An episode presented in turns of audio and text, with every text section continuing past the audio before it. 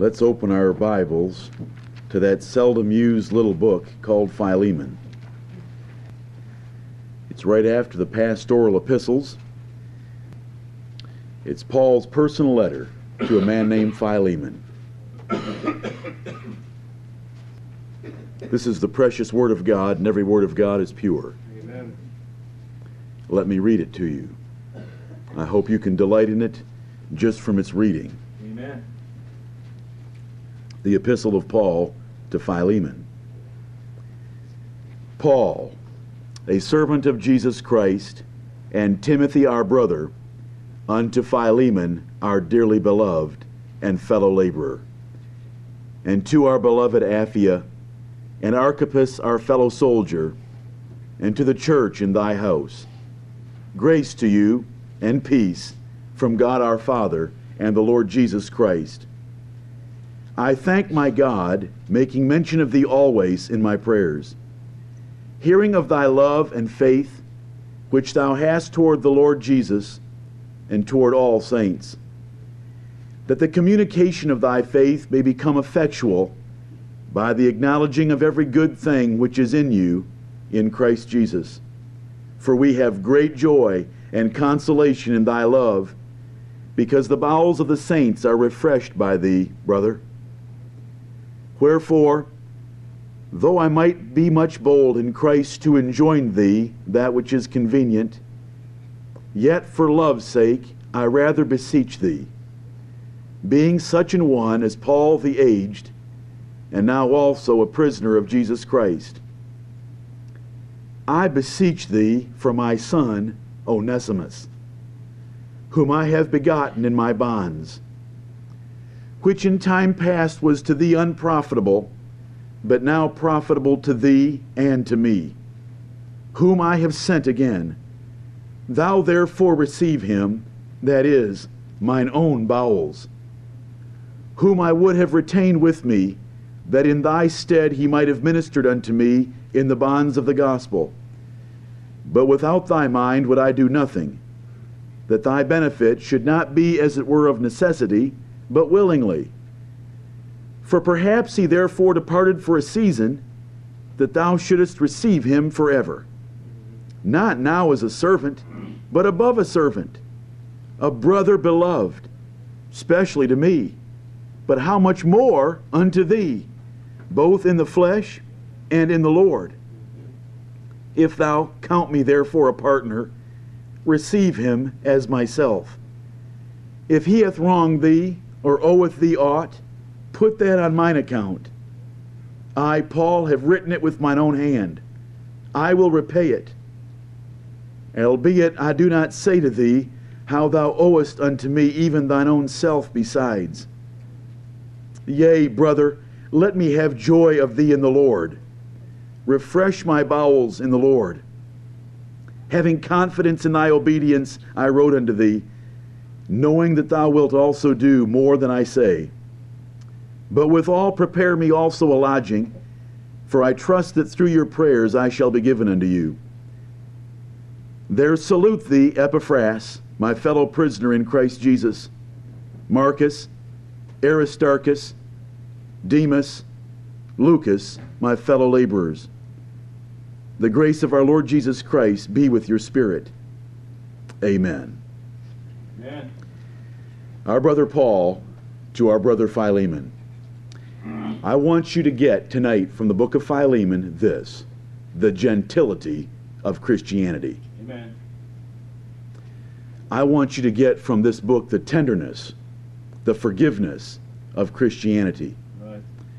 I want you to see Brother Paul, who could stand on Mars Hill and tell the Greek philosophers that Jesus Christ was risen from the dead to prove the fact that he was coming back to judge them.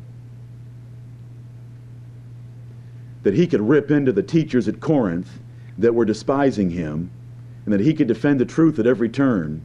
He could also write a very personal, very friendly, very polite, very courteous, and the most eloquent piece of literature in the Bible Right. when it comes to persuasive writing on a personal matter between two men in such few sentences. It's very weighty. We are not told in the Bible whether Philemon responded to this epistle and took Onesimus back. But we may conclude that on two grounds. The letter is overwhelming, and two, the character of Philemon is highly commended. The two of those are going to receive Onesimus back. That's right, right. Now, this morning I said something to you about Onesimus having already been a member at Colossae. I still hold to that for a number of reasons. There's a number of things written about Philemon and about Onesimus. You put them all on the table and you sort them to find out which way makes the most sense with the least conflict.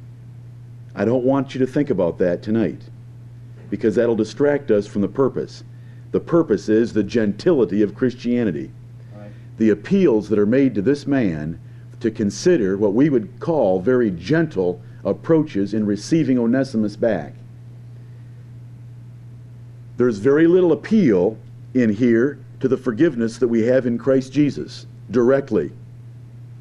It's implied, and it's in the gen- g- gentleness that the Apostle Paul has toward this man and the relationship he has toward him based on love. Right. I recently went over 1 Samuel 25 with you about Abigail. Abigail persuaded David, who was passionately upset and highly offended at Nabal, she persuaded him with a short speech to defer his anger and not to do something that would cause a blot on his character. And she not only changed him, changed his course so that he did not do that, she won his heart. On our website, I've put a letter written with 20 points, as it were, from Abigail to wives on how to win their husbands using some of the approaches that she used in 1 Samuel 25. This is not Abigail. This is our brother Paul. This is our brother Paul who could defend himself right well Amen. and who could preach and set into men and condemn and curse any gospel contrary to his own. But when it comes to dealing with an individual on a personal matter, this is no church involved here. This is Philemon and Onesimus, and he's the mediator. I want you to see the glory of the gospel of Jesus Christ and the effect that it has in a man's life and how he's able to reconcile two offended parties. And I want you to see what you can learn from this in your own dealings with offended parties. Because this is the gentleness of Jesus Christ. The apostle does not invoke his authority, he invokes the gentleness of Christ and his own gentle character to win Philemon. Paul, a prisoner of Jesus Christ, and Timothy, our brother, unto Philemon, our dearly beloved and fellow laborer. Who were the two that wrote to the Colossians? Paul and Timothy. When we get to the end of this epistle and we see in verse 24, well, we see in verses 23 and 24, these five worthies Epaphras, Marcus, Aristarchus, Lucas, and Demas. Where did we read those five worthies this morning? Colossians chapter 4. Who was taking the epistle of the Colossians to the Colossian church? Tychicus and Onesimus. Onesimus also had this little personal epistle. I tried to paint a short and brief picture this morning of Onesimus returning to Colossae and meeting Philemon. There would have been great offense there. The verses tell us here in verse 18 if he hath wronged thee, there's no if about it. The entire epistle's written on the grounds that there was some wrong, but that's part of persuasive writing. Right. If he's wronged you, put it on my account. He's dealing so gently, he doesn't say, I know that Onesimus is a robber. Philemon doesn't need any encouragement like that. If he's wronged you, put it on my account. For the two of them to meet again, there would be high offense. But with this epistle, there would have been tears mm-hmm. and an embrace and a receiving again of Onesimus. And this is the gospel of Jesus Christ the forgiveness of sinners and the recovery of them. He calls Philemon our dearly beloved. Now, that's a good way to start out right there, is to call someone your dearly beloved. And, and Philemon must have been a great man and a friend of the Apostle Paul's for him to write to him this way. And the fact that he makes mention of him in prayers, as we're about to read, he knew of him well. But he starts right out appealing You know, we are very good friends, Philemon, and I'm writing to you based on a loving relationship that we have. You're my dearly beloved. I hope that everyone is listening. There's wisdom here. Mm-hmm. You can go pay lots of money and sit for many hours to try to read persuasive writing in American literature, but you won't read anything this good. Right. Now, I have read a letter from Pliny, who's very well known for eloquent writings about the very same circumstances, writing an owner of a slave to receive back a slave that he believed was penitent. And it's viewed by the world as being the most eloquent piece of literature of that sort. It is far inferior to this. Right. And anyone reading it, saved or unsaved, would agree. This is powerful. There are a whole list of arguments. If we were to take this epistle and reduce it to a numbered set of arguments and points that Paul is using to win Philemon, it's a long list. We just want to see the overall impression that gentleness is one of is an aspect of the fruit of the spirit. The apostle Paul described himself and compared himself to Christ and said with the meekness and gentleness of Christ, I'm able to come. It's only if you push me that I'll come in authority and with a rod. Verse 2, and to our beloved Apphia. Now Apphia is a feminine name and Apphia is most likely Philemon's wife. There's no other reference to her in the epistle. Remember, when you go back to Colossians, there's no reference to her, although there are references to the other parties that we have here. Because we're about to read of Archippus, there's a reference to him, but here's an Apphia, and it's a feminine name, Philemon's wife. To our beloved Apphia and Archippus, our fellow soldier, we read about him this morning as the Apostle Paul told the Colossian church, exhort, Archippus to take heed to his ministry that he's received from the Lord, that he fulfill it. And to our beloved Apphia and Archippus, our fellow soldier, and to the church in thy house. Now, brethren, look what he's done already. The letter goes to Philemon. Philemon has to show it to the other parties that are addressed there. Are you with me? Yep. The list is long. The man is wise. You know, the Apostle Paul said, harmless as a dove, but wise as a serpent. He's going to have to go show the pastor, Archippus, and he's going to have to show his wife what the Apostle Paul wrote him. It's beautiful. And to the church in thy house. There's a church meeting in the house of Philemon, and if anyone had a large house, I believe it would have been Philemon for a reason that we'll see in a moment. He, Paul wants lodging there, and he's refreshed the souls of many saints with his hospitality, so it's presumed that he had a servant. It's presumed he was a man of means. And there's a further proof of that that is overlooked by many. Uh, we'll get to it in a minute. Verse 3, his common salutation, the Apostle Paul, grace to you and peace from God our Father and the Lord Jesus Christ.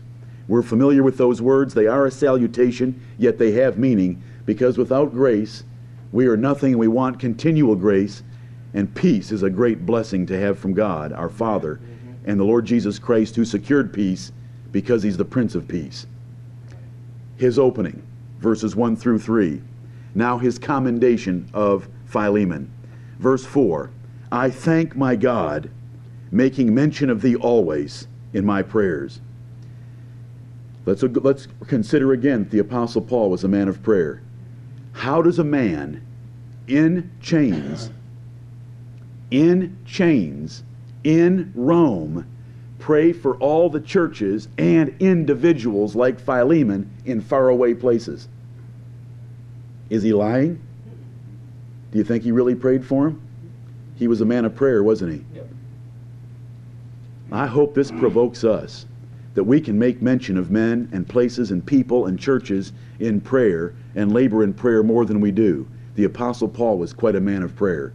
And you know, many times he had to work with his hands during the day and preach at night, or preach during the day and work at night. He tells us that in a couple of his epistles, and he still took the time for prayer. I thank my God, making mention of thee always in my prayers. You don't have to pray five minutes about a matter like this, you just need to make mention of it. Let the Lord know that you're there, still praying for a particular matter. And the Lord will hear that. But notice what it does to Philemon as well. Paul's praying for me all the time, and he's thanking God for me. I better live up to that thanksgiving. I thank my God, making mention of thee always in my prayers, hearing of thy love and faith. Now, this has changed the New Testament order. Faith precedes love. But he starts out with love. Right. I've heard of your great love. Philemon, I've heard of your great love, and I thank God for it. Mm-hmm. And your faith. Now, his faith is primarily toward the Lord Jesus Christ, and his love is primarily toward the saints. That is how that verse is to be understood. You don't really have faith toward the saints. Let me show you a construction of English that I think you'll enjoy backing that up. Look at Matthew chapter 12. English of your King James Bible. Matthew chapter 12. We're looking at verse 5 of Philemon. It says, I've heard of your love and faith. He changes the order, which thou hast toward the Lord Jesus and toward all saints. Well, we love the Lord Jesus. I'm not trying to deny that at all. But the faith is primarily toward the Lord Jesus, and the love is toward the saints because as he goes on, he's describing Philemon's love toward the saints. But watch this construction. Matthew chapter 12 and verse 22. Then was brought unto him one possessed with a devil, blind and dumb, and he healed him, insomuch that the blind and dumb both spake and saw. Now, are the, are the two verbs, spake and saw, in the same order as the descriptions of this man's two problems? The blind and dumb spake and saw. It's not the blind and dumb saw and spake, which we might do, choose. You fo- are, you with, are you following me?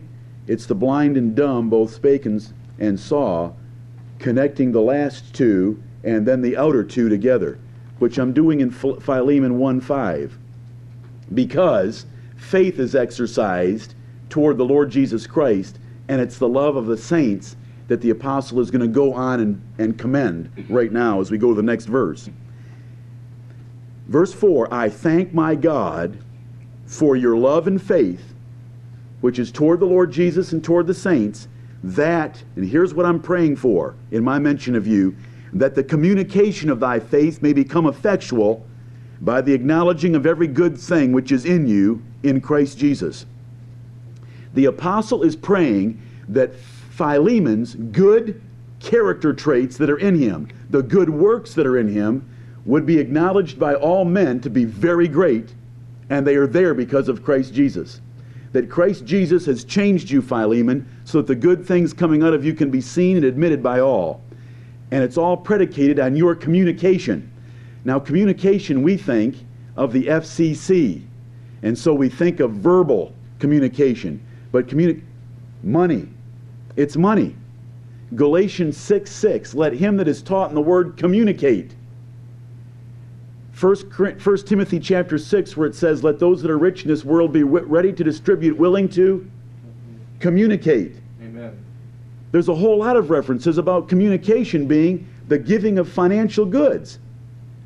And Philemon was known for that. And Paul's praying, I'm praying that your communication of thy faith, because faith, what, how does the Bible say faith worketh by love?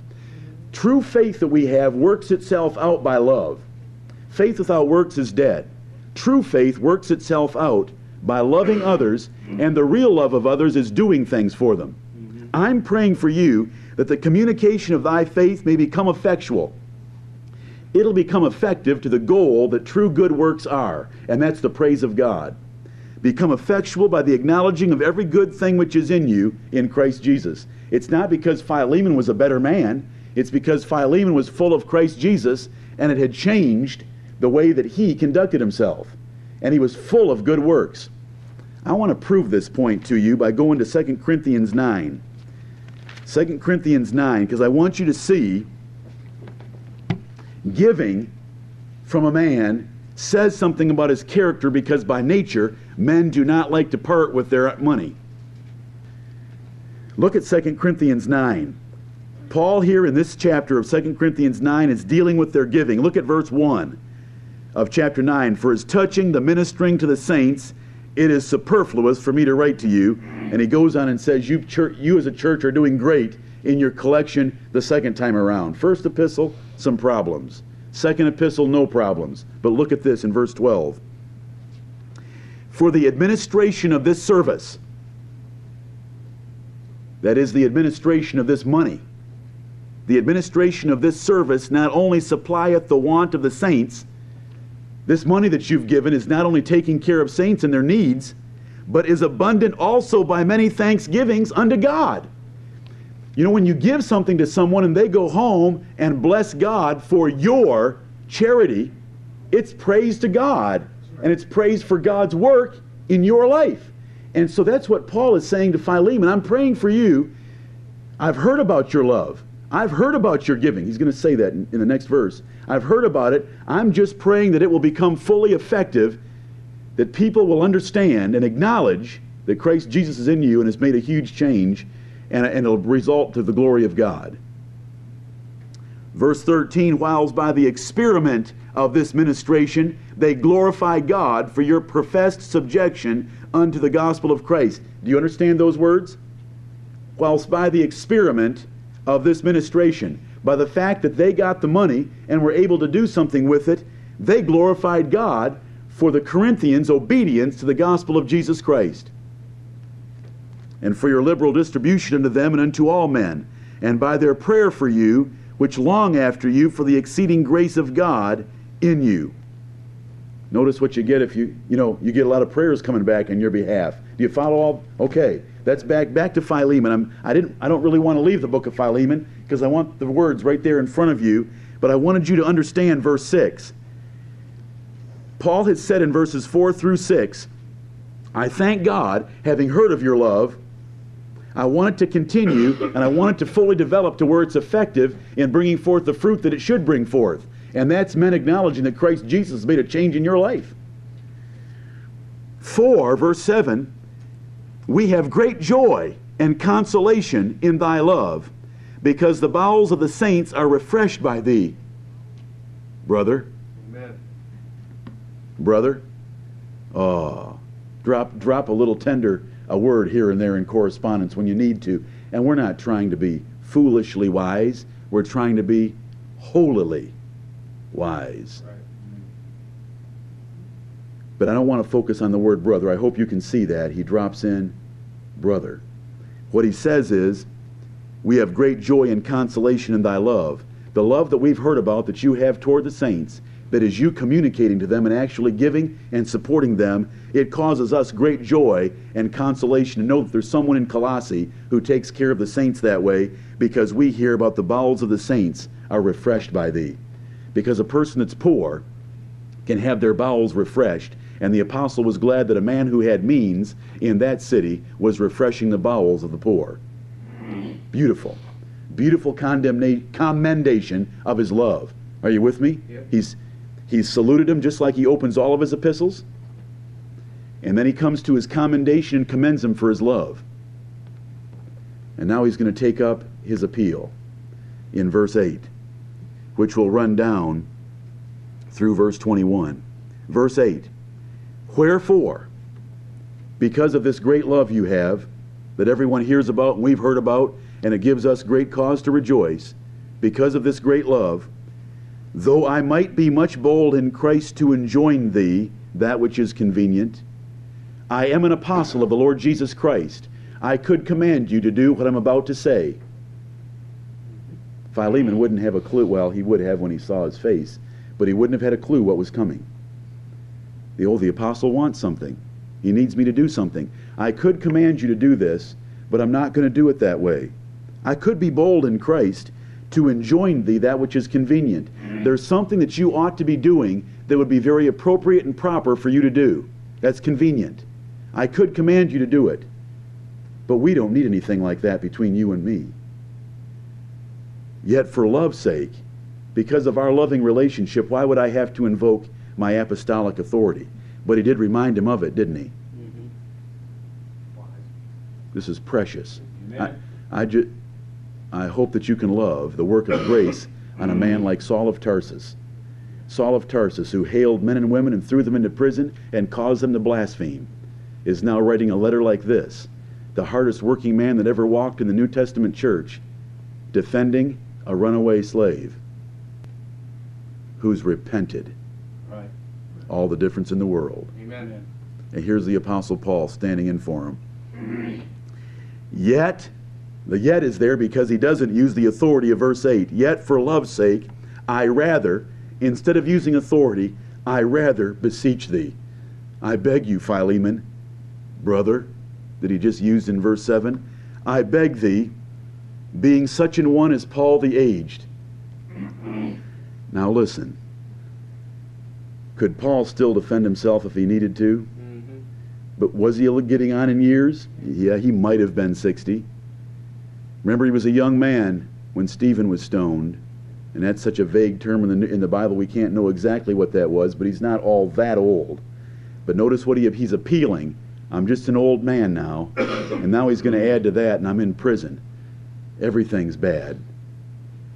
I'm not going to use my apostolic authority because we have such a loving relationship. Yet, for love's sake, I rather beseech thee, I'm begging you, Philemon, being such an one as Paul the aged. I'm an old man now, and I need your help in this matter. And now also a prisoner of Jesus Christ.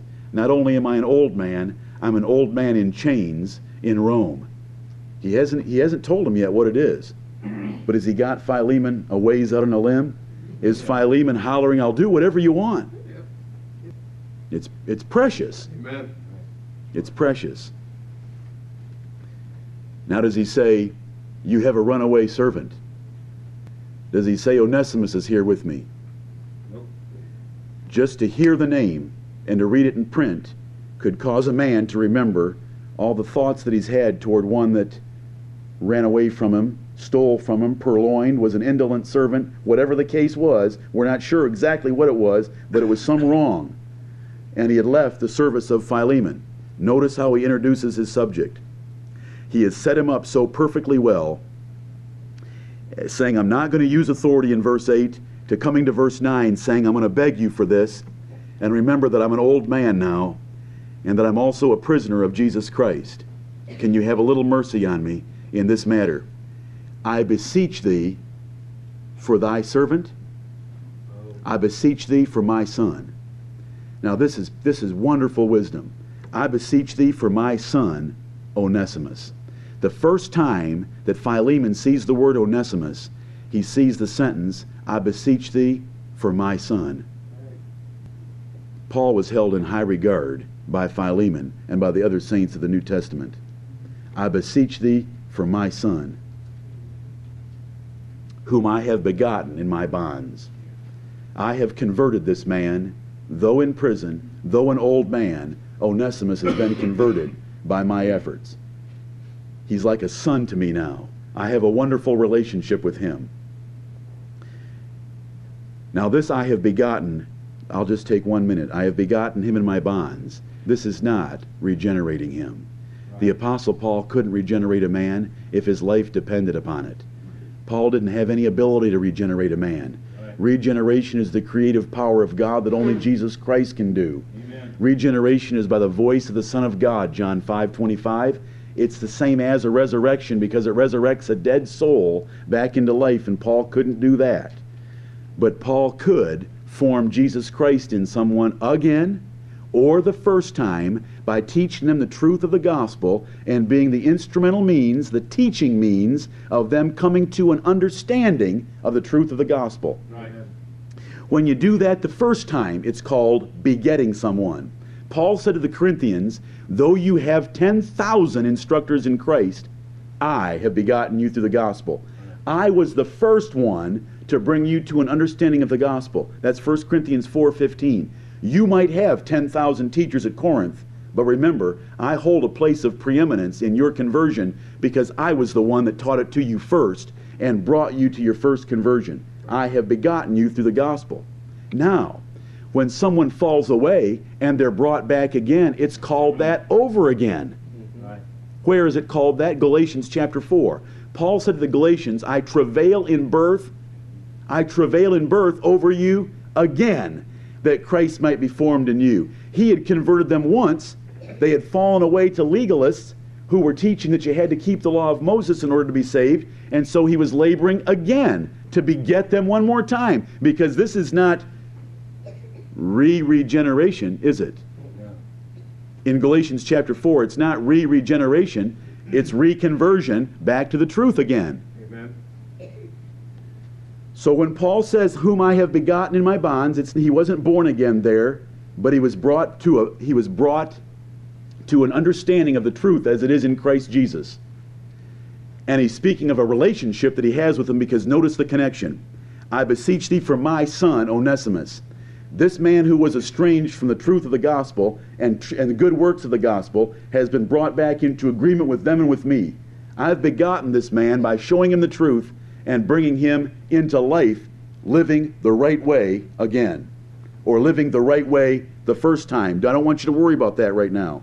I just want you to see that Paul is appealing to Philemon. Onesimus is different. I've met him here in prison. And see, that's one of the things you've got to think about when you sort through the life of Onesimus is why in the world is he in, is he in prison talking to Paul? But that, see, the Bible doesn't tell us.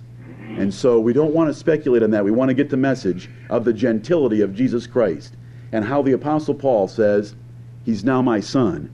Now, Philemon, I know the offense that's between you two, but he's my son because I've begotten him in my bonds. I've shown him the truth. He's been converted. He's repented. And he's in agreement with me. He's like a son to me. He calls Timothy his son. And he calls Onesimus his son. The first time that Philemon sees the word Onesimus, he's being referenced as Paul's son, not Philemon's servant. Right. And, he, and you saw how he set him up all the way along. Not, not in an ungodly way, in a very wise way in a very true way. All these things were true about Philemon. All these things were true about Paul. He was older, but he just made use of them to get the full attention of Philemon. And we ought to be as wise. Does, does the Bible tell us to be as wise? Yes. A word fitly spoken is like apples of gold and pictures of silver. Are these fitly words? Are these fitly words? These are fantastic words. Don't you want to kiss his lips that giveth the right answer? This is beautiful. I bes- remember he said, I'm not going to command you, I'm going to beg you, I'm going to beseech you. So he beseeches him for my son. And the first time he sees it, Onesimus. But he's already been appealed to for his great love that Paul's so thankful for and makes mention of, and that he rejoices in and is consoled by Philemon's great love. And then he says, I beseech thee for my son Onesimus. Verse 11, which in time past was to thee unprofitable that's a nice way of putting it. Which in time past was to thee unprofitable. He wasn't the best. He was unprofitable to you. But now profitable to thee and to me. Amen. He's profitable to me already, and he can be to you. Onesimus is different. There might have been a time in his past where he purloined or was an indolent, lazy, slothful servant, maybe one that ran away, took some of your assets, didn't fulfill his business charge in Rome, whatever the case might be. That may have been true of him, but he's a profitable man now. He's a committed, faithful man, whom I have sent again.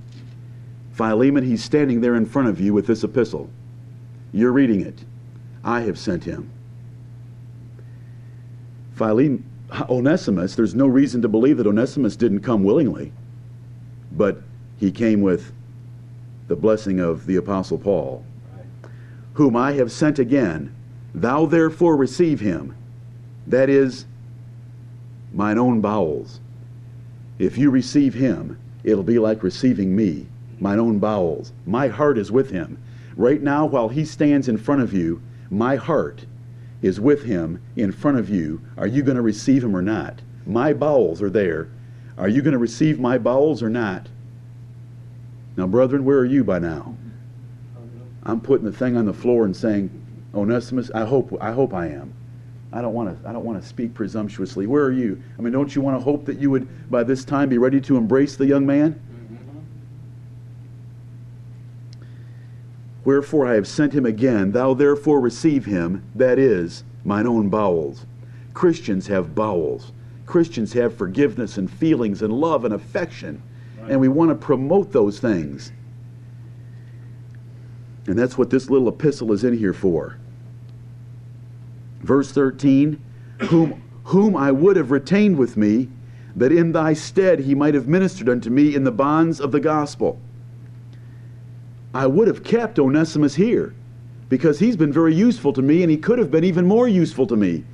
I could have kept him here. I know that you're too busy to come here, but I could have kept him here because I know that you would have granted me that privilege to take your servant, keep him here to wait on me in your place because you can't come because you're so busy. He's not saying anything bad about Philemon, but just pointing out, I would have kept him so that he could have ministered to me in your place, and I know that you would have wanted that. Verse 14, but without thy mind, oh, I wouldn't do anything like that without asking your mind first. But without thy mind would I do nothing. I wasn't going to make any decision like that about your servant without consulting you first. Now, is, is that meek, brethren? Yes. Do you know who's writing this? Here's how he speaks on other occasions I am the apostle of the Gentiles. I magnify mine office. I labored more abundantly than they all. I was not a whit behind the very chiefest of the apostles. That spirit that labored fervently in Peter to the circumcision was fervent in me toward the uncircumcision. He was a very strong man, knowing the great position Jesus Christ had given to him, and he didn't apologize for it. But I want you to know that there's a time to get down off your high horse and get down. And when you beseech someone, you want to know what the word beseech means? You're hearing it right now. Right. I wouldn't do a thing without your permission. Even though he was the apostle that Philemon owed everything to. Isn't, do you see the wisdom? Meekness. What is the Bible answer to that? What's one verse from Proverbs that says all this? 15. A soft answer turneth away wrath. Proverbs 15:1.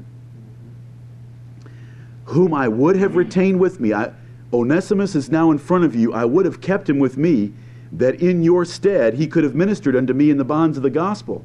But without thy mind would I do nothing. That thy benefit should not be as it were of necessity, but willingly. I know that you would have allowed me that privilege. You would have wanted me to have that benefit of a servant to wait on me at your expense. But I wouldn't want to do anything like that and take it from you out of necessity. I want you to do it willingly. I would only want you to do something willingly, not force you into it. To me, this is pretty forceful, but it's forceful in a nice way. Verse 15 For perhaps he therefore departed for a season, that thou shouldest receive him forever. You know, when a, when a prodigal son leaves, he might leave for a season, but he may be coming back forever. Because the leaving and the recovery may be the two best events in the life of a prodigal, whether it be a son or a daughter, whether it be anyone that's ever been put out of this church or not. They may have left for a season, but hopefully when they come back, they're the better for it. Because the exclusion, the sin, the exclusion, the judgment and chastening of God, and the recovery, and the mercy of God and the recovery, we would hope would make them even better. That's what we pray for, isn't it? That's what we desire, and that's what the apostle reasons here. Perhaps he therefore departed for a season. This event in the providence of God may have been for the, the better of everyone. That now you can have him forever. Nice little verse to stick in. That there was a reason for all this, and that the end product is going to be great. Verse 16. Not now as a servant. Now, here words we have to put in an ellipsis. Phil, uh, Onesimus was a servant. Onesimus was going to be a servant, but not just a servant. Not a servant to be dealt with hardly, but a servant to be dealt with gently. Not just a servant. That is understood in the words. We are to abide in the calling wherewith we are called, 1 Corinthians 7.20. Paul is not saying, sending him back saying, Philemon, you be his servant. You let Onesimus be the master, and you be the servant. He's just saying the relationship now is going to be better than it ever was before. He's departed for a little season that you can receive him back forever. Verse 16 Not now as a servant only, but above a servant only. He's also going to be a brother beloved, specially to me, but how much more unto thee? He's a special brother to me, a beloved brother that he wrote. Remember, he calls him beloved brother in Colossians chapter 4. But how much more unto thee? Who would have known Onesimus the best? Philemon. There could have been many years of a relationship with him, watching him grow up. He's special to me. When you get him back now, he's not going to be just a servant to you, he's going to be a servant and a brother. It's going to be better than it ever was. How much more unto thee, both in the flesh and in the Lord? Now he's a, he's a willing servant, he's an eager servant, he's an obedient and a faithful servant, but not only that, he's faithful in the Lord as well. He's a Christian brother with the same faith. He's been special to me, but how much more can he be special to you in his converted state? Verse 17 If thou count me therefore a partner, receive him as myself. What would those words mean to someone like Philemon? If you consider the Apostle Paul, the old man that he is in prison, a partner of yours, if you want to be a partner in the work of Jesus Christ with the greatest apostle of the Gentiles, receive him just like you would receive me. Because the way I'm looking at it, this is receiving me because I'm asking you to do it.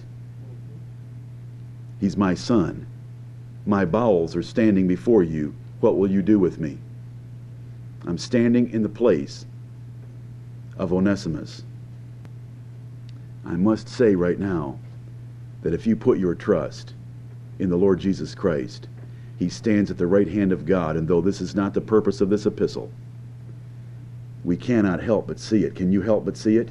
The Lord Jesus Christ stands at the right hand of God and puts himself in our place and right. says, I died for him.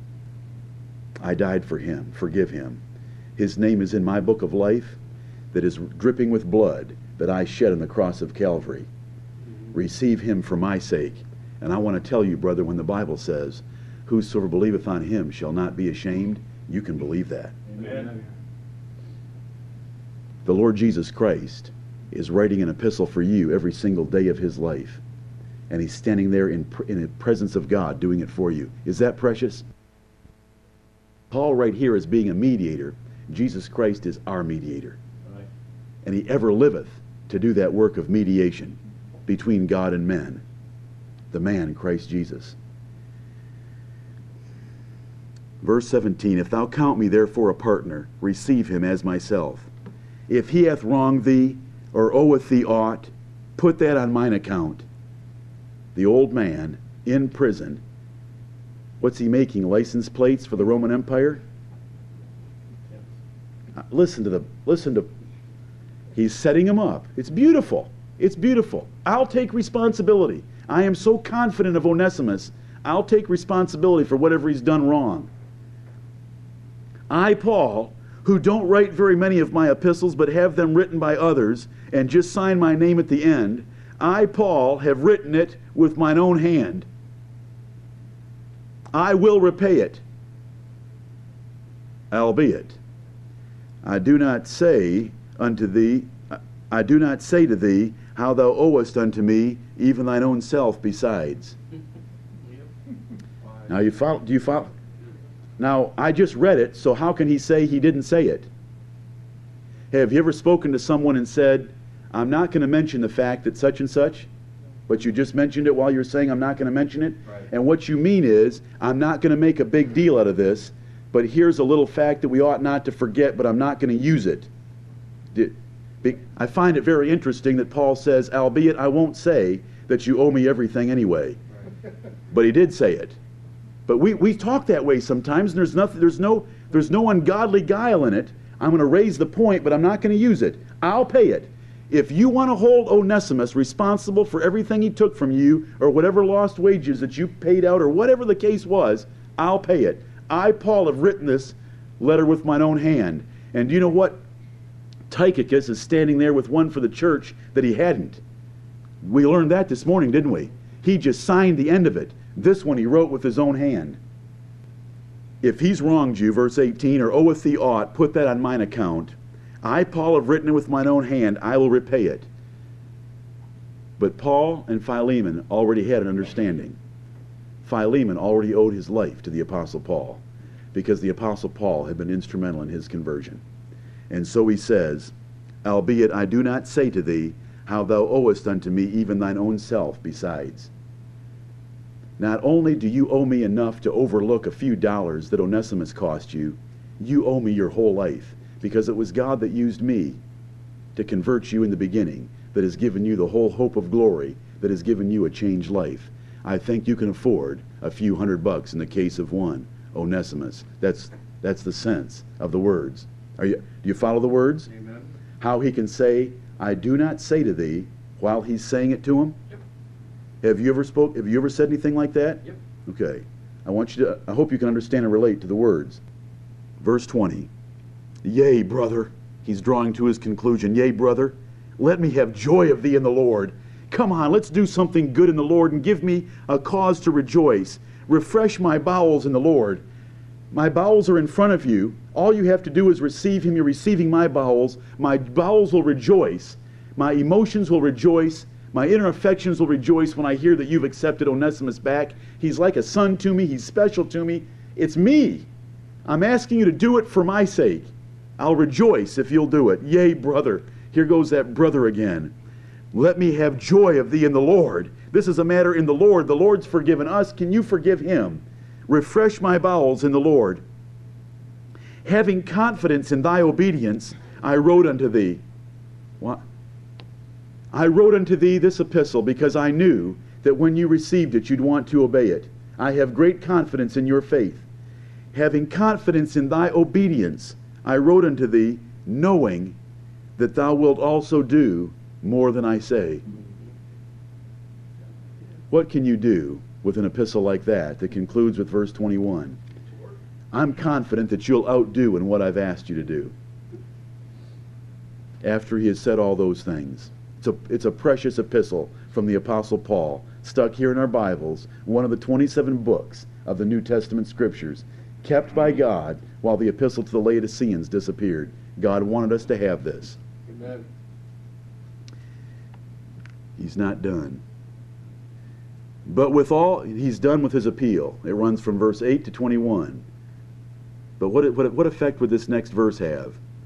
But withal, prepare me also a lodging, for I trust that through your prayers I shall be given unto you. Uh oh. He's going to come and visit. Now that's. Imp- I still love you so much, Philemon, that if I'm in that part of the country, I want you to have some lodging for me. I'm trusting that you're praying for me, and I believe that through your prayers I might get released and be able to come and visit for a while. And could you prepare me some lodging? Now, poor Philemon. If he doesn't receive Onesimus back, the apostle's coming to see him. And the apostle Paul was a weighty character to deal with. He hadn't invoked his authority, but he's reminding him, I, I will come and visit if by your prayers I'm released from prison. If you go read 2 Timothy chapter 4, Paul has no hope of release. Well, listen to this. I am now ready to be offered, and the time of my departure is at hand. Now, does that sound like a man about to be released? I have fought a good fight. I have finished my course. I have kept the faith. But here he says, if you'll pray enough for me, maybe I can be released, and I'll come and visit you if you'll make a lodging for me. And Paul would have, if he would have been released, Paul would have gone to meet Philemon. He wasn't lying. He's using godly guile. That's right. But he's also sincere. He would love to see Philemon again.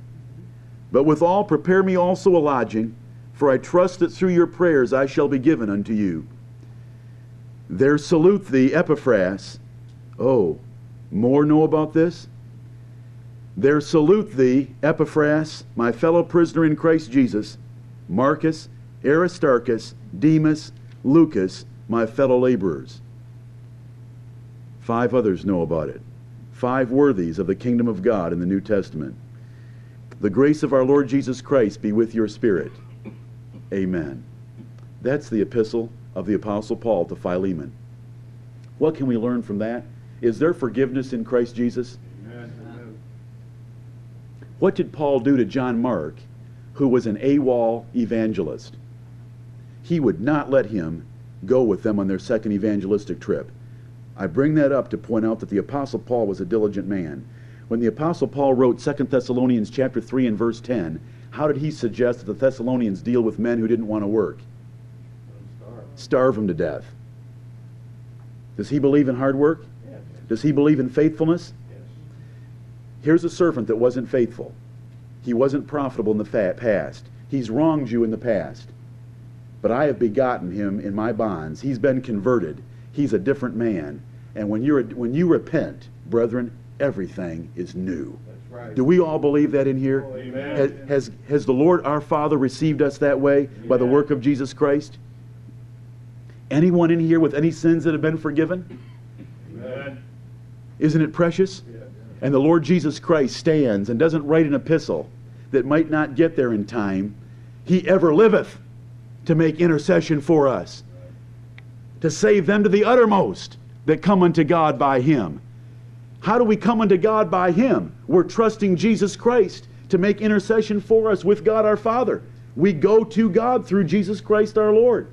And He is ever living to make this very same kind of intercession for my behalf, Father, for my righteousness' sake, for my shed blood and my substitutionary death, forgive that sinner. His name is in my book of life. I died for him day after day after day. You put your trust in the Lord Jesus Christ, you will never be lost. You'll never be confounded. No one has ever put their trust in the Lord Jesus Christ and ever been lost. It's impossible. No man can say that Jesus Christ is Lord but by the power of the Holy Spirit. What that means is when you put your trust, you put your trust in Him sincerely. How do you know if you're sincere? It's a changed life, brethren. It's why I preach a changed life.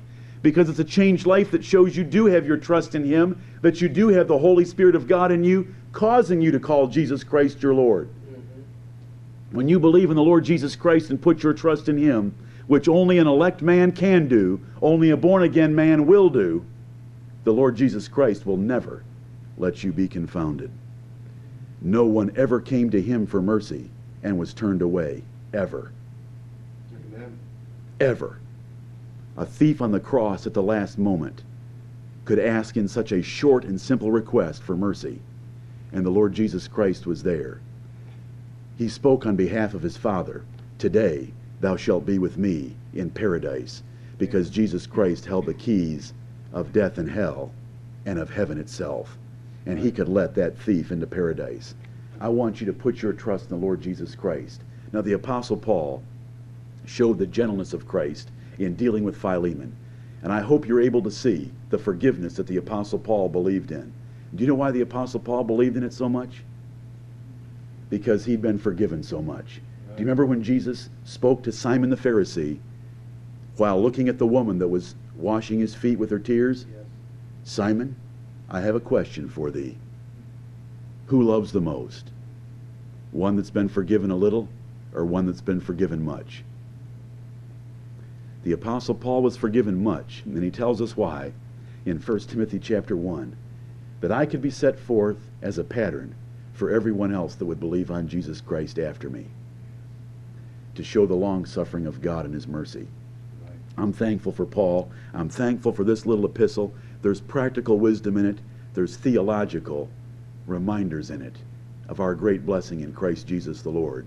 I'm glad I have Jesus Christ as my mediator and not Paul. Paul was good, and Paul was a foundational stone of the New Testament church, but I'm thankful for the cornerstone. Amen. And may Jesus Christ get all the praise. And isn't it the bliss of the purified and the song of the free that we have such a Savior who ever liveth to do this kind of work for us? Forgive him for my sake. I secured the righteousness for him, and I paid the penalty for his sins. Forgive him. Forgive. Forgive that sinner. And he does. May Jesus Christ bless this to our hearts.